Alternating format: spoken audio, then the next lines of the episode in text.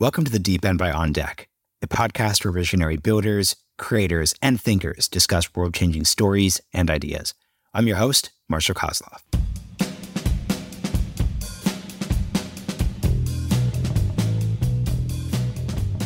I think people should have more choice, and by more choice, what I mean is, I mean one issue with with you know a lot of American city zoning is, you know, it's really hard to zone and finance for large units in in kind of your city centers. You know, in other countries, in big cities, a family can choose to ha- raise a family in the summers, but they can also choose to be in a city center because there's more unit types that accommodate like larger households.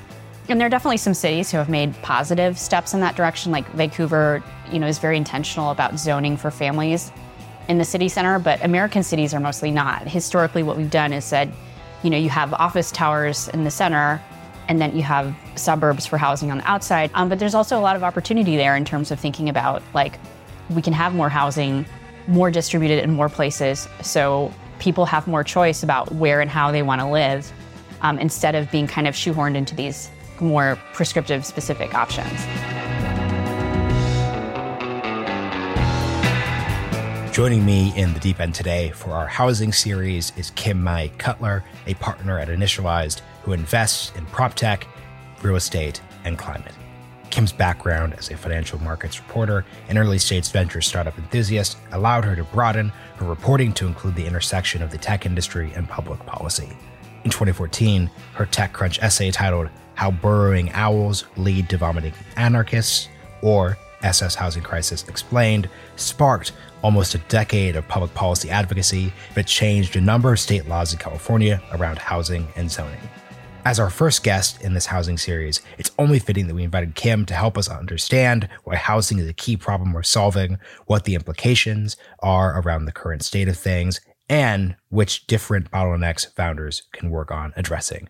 We hope this conversation will give you a nuanced understanding of a complex market and practical tactics for voting in the housing space.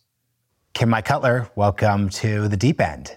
Nice to meet you. Thanks for having me. Yeah, I'm so excited to speak with you on like 15 different levels. I want to start here by going a bit into your background as relates to this broad series we're doing.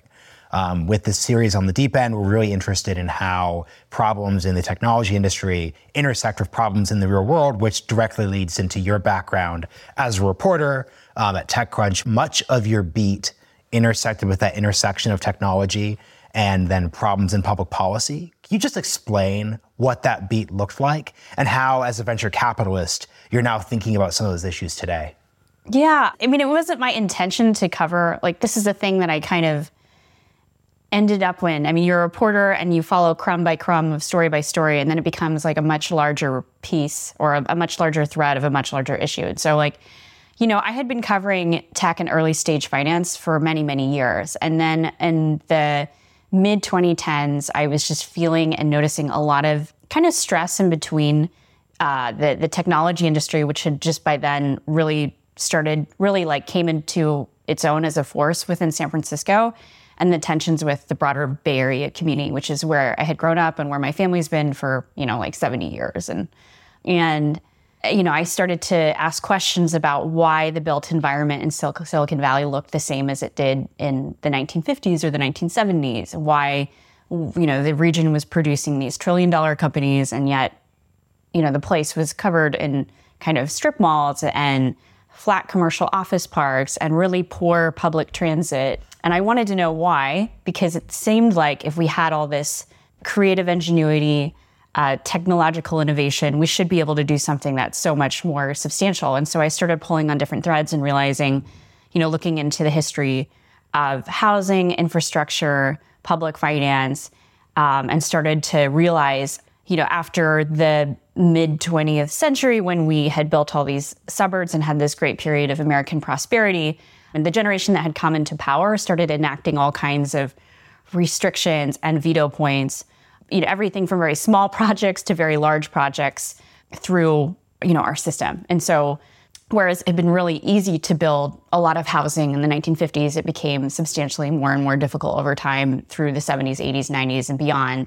And so I kind of wanted to unpack all those different little pieces and choices that our community had made you know, in little micro steps, but not realizing what we had had done overall over the the long period. And that that you know, I started writing about it. I wrote a really long, like thirteen thousand word story about it. That convinced a lot of people. That convinced like three or four really key individuals to leave their jobs and start housing advocacy orgs. One of which I'm on the board of, which is California YIMBY, which is a 501c4. We've passed like, I mean, we do about. I want to say at this point, like California YIMBY is involved with about changing like at around a half dozen or six California state laws a year around kind of untangling all of these different restrictions that we put in place. And then in parallel to that, I joined Initialized Capital and have led a lot of deals in exactly you know the, the the area that you're talking about, which is just where software and tech meets the real world, and that encompasses encompasses everything from kind of prop tech, housing affordability, to construction, to to, to climate tech. So when some people write essays like "It's time to build," like I actually put my money to work there, and I put our our firm's money to work there. I'd love to hear million follow-ups there too. I'd love to hear from you about what some of those restrictions or obstacles are. So if you're sitting, let's say in 2015, broader Bay Area, what are the obstacles in the way of building, construction, housing, those different things? Yeah, I mean, there are a lot of pieces we've already started to untangle, you know, some of which are things like height limits, uh, floor area limits, you know, the amount of built space you can, you know, like how much how much of a given lot you can cover in a building um, or into built or with a built project versus like how much has to be left for parking uh, minimums, that kind of stuff. And so that that stuff we've actually made, I would say, like a pretty significant amount of progress on over the last five years. In California, we passed an ADU, an accessory dwelling unit law, which makes it really easy to build backyard units and granny flats, and made a more straightforward ministerial process around that. Because prior to that, you know, there are a lot of cities where you know you could just you know pay six hundred dollars and then file like a uh, an objection or a complaint about the project and then tie it up for I don't know, you know, weeks or months. Um, you know, we still have this law called the uh, called the California Environmental Quality, like CEQA. So like a environmental law passed in the 70s, really well intended, part of a really you know powerful movement that had a lot of really good good outcomes. Um, at the same time, that law CEQA was also used to block all kinds of housing developments in already built areas that are already developed um, and so there, there definitely needs to be some fine tuning around that. I mean, a, a very notable example is um, UC Berkeley's trying to build student housing on a lot that has, you know, on a lot that has a lot of that that has been they've been unable to build on for the last 60 years, and they they came out with a proposal that would include both student housing and homeless housing. And now it's being, um, you know, just it was getting litigated because like student noise is an environmental quality, you know, an environmental issue, which is absurd. So um, there's lots of little things like that, you know. So there's the zoning restrictions. There's the process that allows people to uh, oppose or block, tie things up for months with small, inexpensive processes. And then there's like, you know, environmental law being abused. And something I'd love to hear then is what is the direct relation, let's say, to Silicon Valley? So the relation of the ability for someone to purchase a house or to live close to work? Like, how do how does tech separate from like how responsible is tech for this issue question? How do you think these dynamics you're describing really affect like a person who's trying to become a founder or someone who's working at an early stage company? How do you think about that? There's actually a funny story. There's a famous old Tom Wolfe story uh, about the founders of Intel um, in the 1960s, how they founded the company. And there was just this amazing little anecdote about how one of the founders, you know, realized that they had to move out to the Bay Area and they brought their family out and then they saw a bunch of houses that morning in Mountain View and then purchased a house by the afternoon on their literally their first or second day. And, you know, I think about my own family um, on my mom's side, they are Vietnamese refugees um, a family of uh, six sisters, and they were able to come here as refugees in the you know mid to late 70s, and they were able to buy a house together. I mean, cumulative together in San Jose.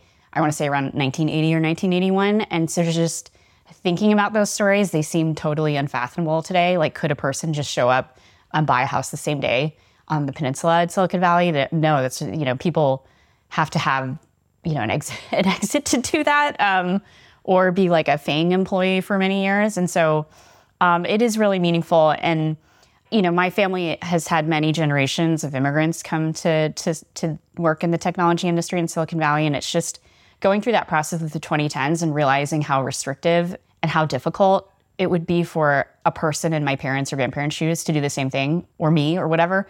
Uh, that's really hard because I'd really like to have a Area that's really welcoming and inclusive of all kinds of talent from all over the country and the world.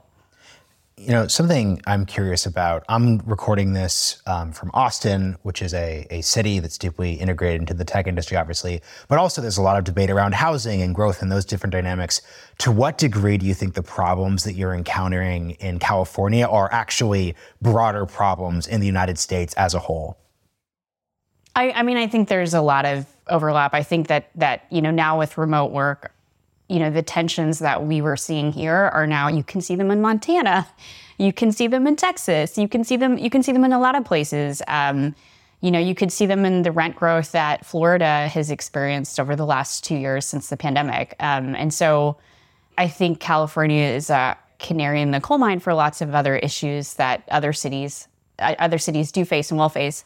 Now, I mean, Texas is has different you know geographical or geological aspects in its favor. It isn't you know it isn't on an earthquake zone. It doesn't have huge mountain terrain that becomes very difficult to build on once you've built up the flatlands. There's like a lot of flatland in texas. And so you know the cities in texas houston dallas you know they've been able to grow kind of concentrically outward in a way that has given uh, residents in, of, of those cities like a lot more capacity to access affordable housing stock. I mean, Houston is obviously known for that, which it, with it, you know, it has a very different. Um, it doesn't it doesn't use traditional zoning in the way that other cities do. That said, the affordability problems are real. Um, Texas kind of has the property tax system that California sort of used to have before ni- the 1970s. And so, like, as your home value appreciated, your property taxes rise. And so that can create affordability issues for current homeowners in the way that Californians don't experience. So, like, California has this law where if you buy a house, your property tax is kind of affixed or like capped at a certain rate of growth. Um, it can only your property tax uh, can only grow at you know maybe one. I think it's like two percent and then no more than one percent every year. And so, you know, if you're a, per, a person who bought a home in the 70s, your tax rate might be a, like a minuscule fraction of your neighbor's tax uh, assessment. And so that keeps homeowners in their homes, but it creates all kinds of weird, perverse incentives around development and around um, kind of city and municipal behavior um, that make it really hard for new people to come in and afford uh, to live in the state. You know, I'm really curious when you're telling um, the history of 20th century 20th century housing and the expectations that really built into how folks who are coming up sort of see their housing opportunities what what would you say on a personal level is your like ideal vision for what housing looks like. So if I think of that 20th century model, I think of you go to the city and then you go move to the suburbs and the cycle just kind of continues forever and ever and ever um, onwards. Like what would be your own personal vision of how that works or could be seen? I think people should have more choice. And by more choice, what I mean is, you know, if someone wants to stay, I mean, one issue with with you know a lot of American city zoning is, you know, it's really hard to zone and finance for large units in in kind of your city centers. Mean, so we end up, you know, what, the the life cycle that you're describing is a function of the choices that we've made. You know, in other countries in big cities, a family can choose to ha- raise a family in the summers, but they can also choose to be in a city center because there's more unit types that accommodate like larger households. And there are definitely some cities who have made positive steps in that direction. Like Vancouver, you know, is very intentional about zoning for families in the city center, but American cities are mostly not. Historically, what we've done is said, you know, you have office towers in the center and then you have suburbs for housing on the outside. And, you know, if you look at our regional transit system, BART was really designed around the suburban commuter commuting into the central business district. And now obviously post COVID, we're going to have, we're not going to have, we are having really serious conversations around, wow, well, like what is going to be the use of our central business district? What is its future going forward? What kind of occupancy can we expect? And, you know, it's a very, very complex problem around city incentives and what building owners want to do. Um, but there's also a lot of opportunity there in terms of thinking about like we can have more housing, more distributed in more places. So people have more choice about where and how they want to live um, instead of being kind of shoehorned into these more prescriptive specific options. On what level did the COVID era remote work dynamic kind of upend what you're discussing? A, in the sense that obviously remote work hypothetically creates an escape hatch. If I'm a founder, early stage employee, um, hypothetically, if my company is remote friendly, I don't have to try to get a house in the Bay Area. I could live somewhere else that's cheaper. But then, two, if I, Marshall 20 something up and coming, have the ability to live somewhere else, hypothetically, that could force a region to be more competitive with its, with its housing stock because there's not just the same guarantee that people are going to live there. To what degree were the two dynamics I just described true or not? Um, I would say they're very true. I mean, I mean, you look at the the pricing and the rental movement and the rental market. It's very obvious that like the Stanford, the Bay Area market is soft, both in homeownership and rental pricing relative to other regions, because people do have more choice. They can choose to be here. They can choose to be in another city that aligns with their lifestyle more or that is closer to where they grew up or their family or their extended networks. Um, and I do think it's going to make it's going to make cities much more more competitive and more thoughtful about how they incentivize people to live there. I, th- I do think it's going to be much more complicated. Like, you know, the conventional package of I'm going to give some business tax breaks. Like, eh, I think that's a lot more complicated now because even if you offered it to their business, would their employees actually be there? Would the jobs actually be there? I don't. I don't really know. And so I think that kind of incentivizes cities to compete more on probably lifestyle and amenities. Yeah. So another question that I want to ask, I'd like to just think about this whole frame given the varieties of experiences that you have. So, this broader series that we're doing on the deep end right now is focused on hey, there are these big problems. There are ways that startups and technology can address those problems outside of traditional processes. W- what do you think about that idea? Like, in the sense that there's a version of you who wasn't a reporter, who wasn't joining the board, you know, the YIMBY board, and just instead was like working on um, your startup. Like, to what degree are these interchangeable as means of enacting change? If you kind of look at the choices that I've made, I think a central thesis of like what what I do and how I operate is that you need to do both. I mean, if you were dealing with software only, I mean, even software only problems are not software only problems anymore. Like I mean, you look at like how much Facebook, TikTok, like all of them have to now engage with Congress and mm-hmm. and what that you know the implications of what their products do and you know manifest at scale.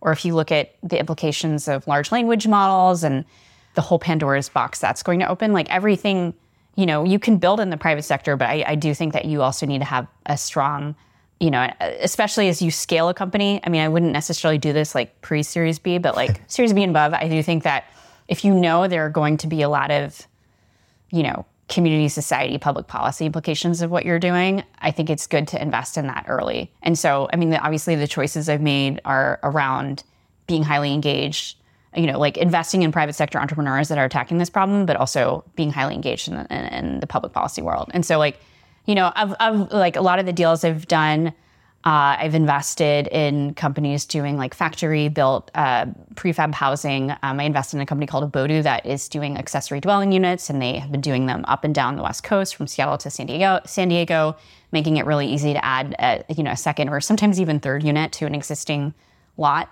Um, and that's a meaningful form of housing, especially as we have you know like a lot of aging Americans and folks that you know might want to age in place or age with you know extended families. I've also done um, I've done a lot of deals in like construction efficiency. We invested in a company in Southern California called Curri that is doing last mile delivery of construction supplies. You know, 2014 to 2020, I was doing a lot on zoning, and in you know in this current environment, a lot of the progress we've made on zoning and, and like process restrictions, like we have the ball moving on that, and there's lots of changes happening every year at the California state level. I mean, the you know the biggest bottleneck right now is is is financing as a result of you know the Fed's sudden changes in interest rate policy um, and supply chain issues. So like we're doing a lot on helping construction supplies get to their destinations faster. I've also invested in a company that's focused on on permitting.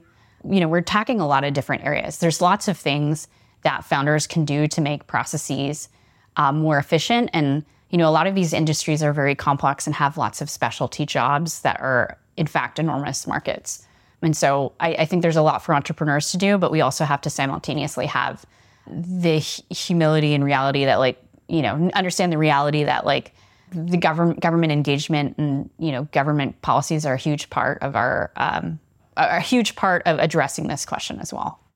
I want to zoom in on your construction point. I'm sure you see this tweet go viral every once in a while where it shows in China they're building a factory or a house or an apartment building just super, super, super quickly with the obvious implication that in the United States, such a process is not happening as quickly. If you're thinking about that real stereotype of our construction discourse, is the difference in speed, does that come down to the supply chains on goods are better in a country like China. Um, the materials are more efficient or more easily reproducible. The permitting uh, regime is better. How do you think about like those types of bifurcated dynamics? They're a soft authoritarian government, so like if they want to if they want to plan something at a federal level, they're going to do it regardless of any implications or downstream consequences it has for lots of other, you know, types of constituents. You know, whether those are like Han Chinese constituents or minorities or whatever. We don't have that process here. That our process that after the 1950s and 60s, after we had a more technocratic approach, top-down approach towards development in this country, um, a lot of things happened. Like freeways were built in primarily African American neighborhoods, and that had environmental and health consequences for those communities. And so and then, you know, also they also tried to build in white communities as well. And um, there were freeway revolts in the Bay Area. And um, as a result of that, there was a whole set of processes and laws that were added to add more bottoms up feedback into, into the system. Now, you know, I would say that, like, I mean, if you followed, you know, some of Ezra Klein's recent interviews or even folks on, mm-hmm. on, on that side of the, like the political spectrum, they would say, like, maybe some of those laws have gone too far and added too many choke points in a, into our development process such that we have like a kind of a vetocracy where any small kind of interest group can can plug up um, a project of any size. So you know, there's definitely a process that needs to happen now in our political system around kind of tweaking those laws to make sure they give bottoms up input into a, into like a, a development process, but also don't let that stand in the way of much needed, you know, like like student and homeless housing, for example. yeah. You know, something we haven't talked about, but a lot of your investments intersect with this is uh, the commuting topic. Like, what's your philosophy around commutes, and how are some of the startups here, like investing in or working with, like thinking around that question? Um, I don't actually know if I have that many commuting um, related investments. I mean, I, I do think for a large subset of careers, like remote work is really transformative. And we have folks that are in the office only a few days a week versus um, every day of the week. But I, I, I, you have to ask a, what do, yeah, what do so you I think I think an example of that would be probably Culdesac. Um, so like car-free yeah. neighborhoods, like the dynamics yeah. like that. Yeah, I mean, I think that I think that again, this goes back to this question of choice. Like, we've been offered a very specific menu of choices in this country. Like you, you know, you've got to live in your suburban home and drive everywhere if you want to raise a family. But we don't have other options. We don't have. There aren't that many other options for that because, like, our the the downtowns, the walkable neighborhoods that have, you know, in recent decades commanded a price premium to non-walkable neighborhoods haven't been offered in in abundance to to folks. And so, like Ryan Johnson, I mean, he should he, maybe you should have him on your show.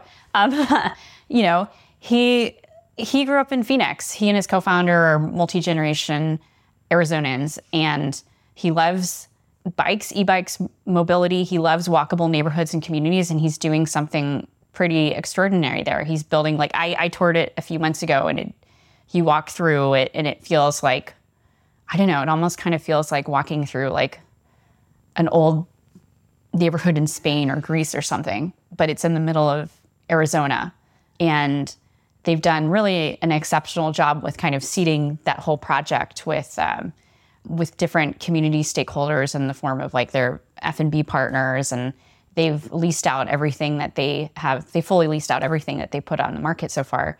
Um, but yeah, no, he, I mean that's really about offering more choice, and so the more that they're able to do it in more historically car centric cities, in America that goes towards this idea that people should have different kinds of living options.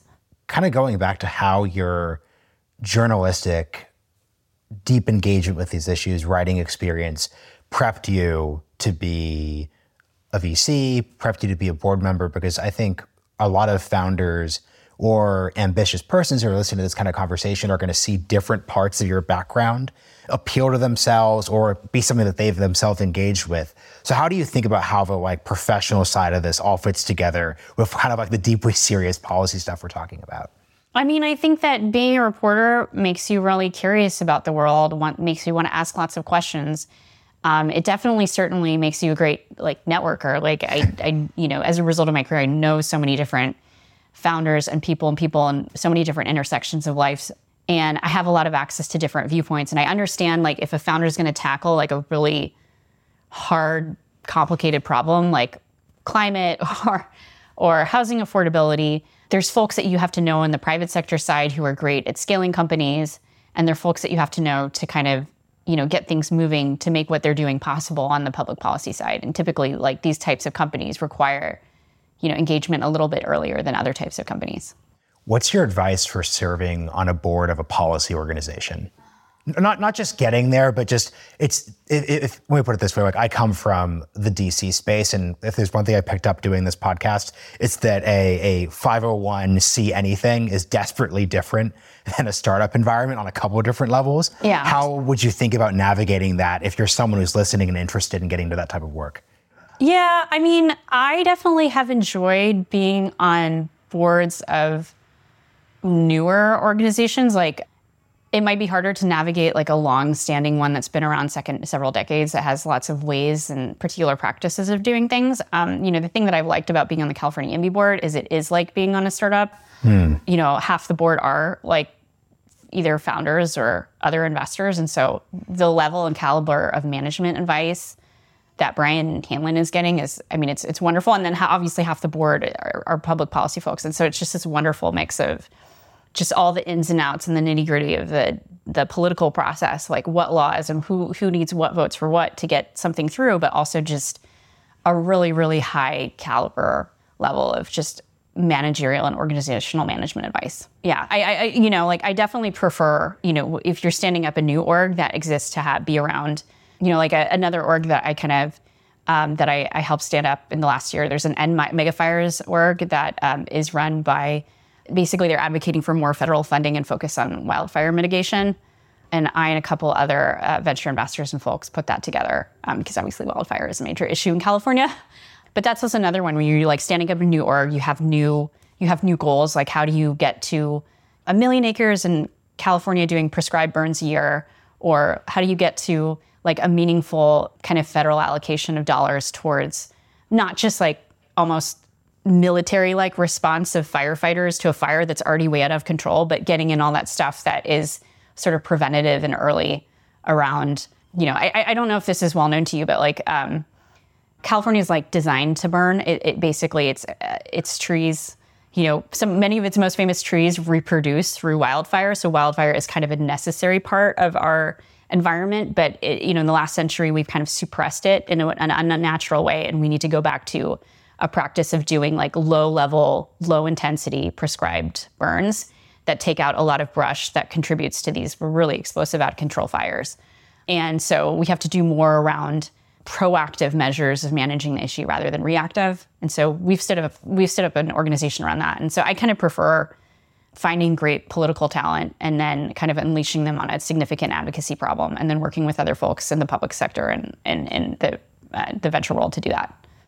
You just hinted at an interesting debate that comes up whenever anyone I encounter in the broader Silicon Valley space who's interested in addressing an issue is going to inevitably confront the debate over does change come about by starting something new or by integrating yourself into a legacy system that quote unquote knows how things work. Because obviously, if you are coming from a tech space, I think a lot of your um, not just like personal preferences, but a lot of the narratives that you have are built around you have legacy, ossified organizations, and our jobs as founders, investors, et cetera, are to like stand up new things that can improve upon those models how do you think about that debate? Because I just think that there sometimes, I think in your case, you have the right background to be able to adjudicate why when something new is value add. But I also just know there's been a million, let's just say, uh, failed side projects the past two years. That if that energy had been put into integrating into, like, I don't know, attending the local city council meeting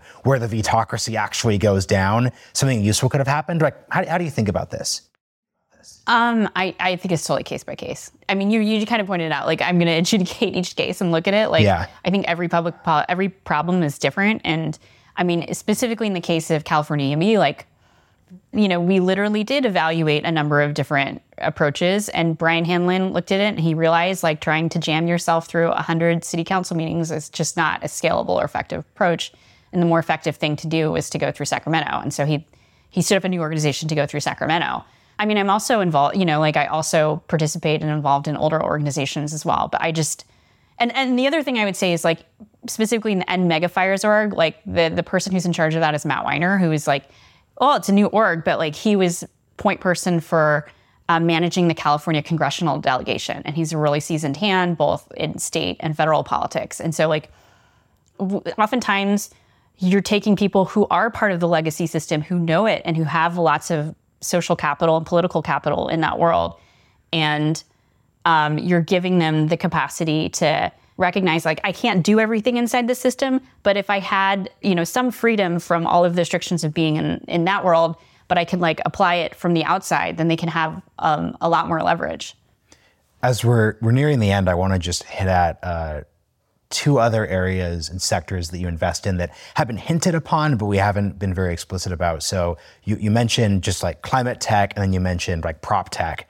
Um, could you just discuss those two areas and how they intersect with this broad conversation of your investment focus? Yeah, no. So we we we've done. I mean, I've done a couple climate tech deals. Um, one is in like relatedly like a wildfire detection system um, called Pano. Um, they are building a full stack hardware software system that helps uh, communities and governments from Colorado, Washington, Australia um, manage and uh, detect wildfires and then maintain situa- situational awareness through the the season. If you know between prescribed burns and then non non intentional wildfires. So I've, I've that that is a bet around climate adaptation, and you know there, there's also I've also done a deal in a direct air capture company. I mean I think I'm just really again this is like a similar problem. You take unleash entrepreneurs, you try to attack real world problems that need to get addressed, um, but you also engage you know in public policy. You do both, and having some been someone again who's been you know a lifelong Californian you know, I grew up in the state and I remember Septembers and Octobers being hot, but not like not like a scene out of Dante's Inferno, you know? um, so Literally. like, yeah, and I mean, I mean, you know, of the bad seasons that we had a couple years ago, I mean, a lot of a lot of it, frankly, unfortunately, is already baked in, given like the cumulative carbon emissions that we've already had. So even if we are able to, you know, reach, not reach, but like, you know, very get get to somewhere close to Paris Agreement goals, there's still a lot of significant changes that have already been baked into, you know, how how much the Earth is warmed already. Um, and so I just feel I have I have kids. Like I want to have a world that's nice to live in for them. I don't want them to like be breathing un- unbreathable air. And so we've got to do what we can. You know, your your reference to being a lifelong Californian gets at an ever-present high stakes, low stakes discourse that's been going on for the past few years, which is just the debate over like where should you be if you're building. You could move to Austin, you could move to New York City, you could move to Miami, of course. Now it's I think fashionable, at least on Twitter, take with that what you may, to kind of say, okay, I'm I had my time off, I'm moving back to the Bay Area. Right? How, how do you think about just the where should you be building discourse? again depends on what you want to build. Like if you're building something in you know e-commerce or fashion obviously it might make sense to be in new york or los angeles. Um, if you're building and then even even even if there's some notable companies like openai in san francisco i mean like my understanding is the the ai community is really widely dispersed as well. So like i mean I, i'm here in part because my fa- you know my family's here and my community's here that said like betting betting against the bay area is like betting against James Cameron. Like, you know, he disappeared in this hole, like what is this Avatar 2? And then Avatar 2 comes out and it's like a $2 billion movie. That's, that's like the Bay Area. Like, it, you know, it goes through its phases. I've been through many phases, like in the 2000s when we went through the first crash and it was like, where are the jobs going? Are the jobs even going to be in America? And then, of course, like it came back and there's just a huge depth of talent here. And I mean, this doesn't, this doesn't like, denigrate or take away from other cities that you can build in. Like I'm, we have lots of companies every everywhere, and I'm, you know, we don't, we're we're not prescriptive with our founders. Like you need to be here to do your company. You know, if I think about, you know, some of the other companies we have in the port- portfolio, like Curri's and Ventura, and you know, they've been able to build like a really tight knit company and culture there, um, which is very distinct from what you'd experience in Northern California. So, you know, I, I think that you can build a great company anywhere. I think it's highly dependent on the problem you're trying to solve. And, and then as a firm, we're not really prescriptive about where you need to be. Even if I am a Bay Area lifer, even if I am. I'm so glad you used the uh, James Cameron Avatar 2 metaphor because it kind of gets at, I think, good advice for folks in the sense that before Avatar 2 came out, there was a lot of discourse of there are no memes about Avatar. It's not culturally in the discussion. Like, how could this be successful? And no memes really emerged out of Avatar 2 after, you know, a week or so. So you kind of could say, okay, we've all moved on, yet the movie's chugging its way um, to $2 billion worldwide. It suggests that founders, builders, basically everyone, we shouldn't be too dis- we, we shouldn't be too distracted no, I mean, from discourse. by discourse. He's, he's a man who is just focused on you know, his stories are not very complex, but he's focused on, you know, pushing the technological edge of storytelling. And that's what he's been doing his entire career. And he's been laser focused on that. And there are a lot of founders like that. And I think the Bay Area as a region is kind of like that. It's just like, it'll go through its phases and people will say it's out of fashion. And then there will be some people or some person that have been checking away quietly for, you know, however many years. And then boom, GPT-4, you know?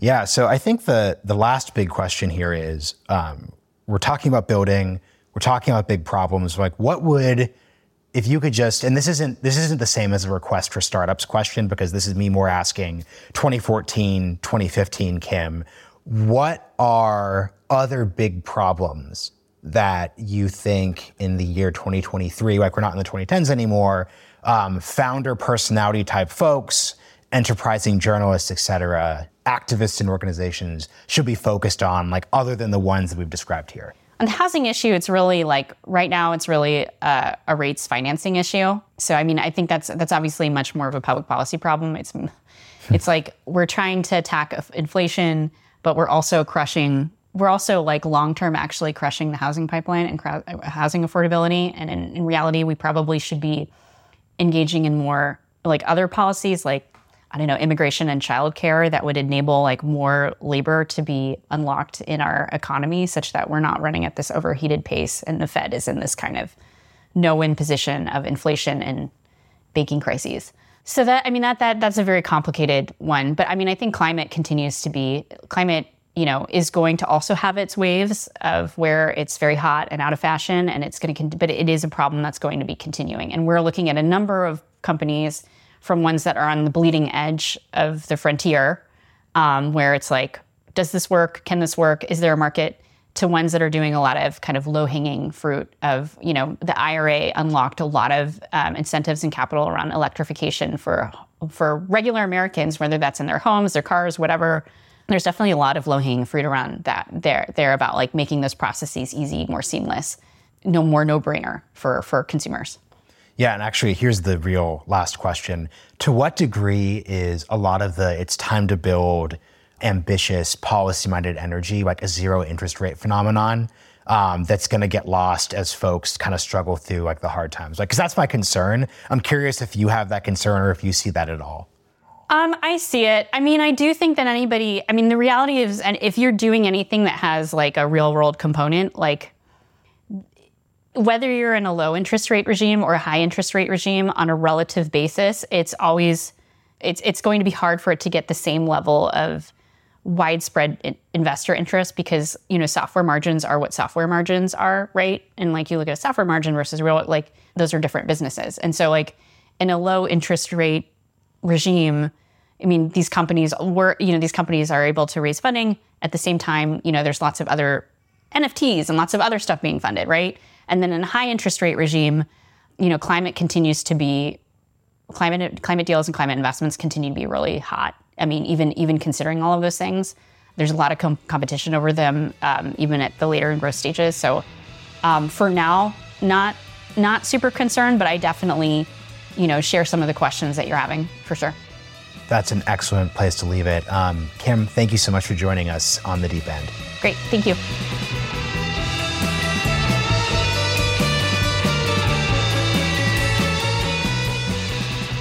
Thanks for joining us in the deep end. If you enjoyed your stay, give us a review on Apple Podcasts and share this episode with your friends and colleagues to help grow the show with us. We've also got show notes and more episodes available at ideas.beyonddeck.com. See you next time.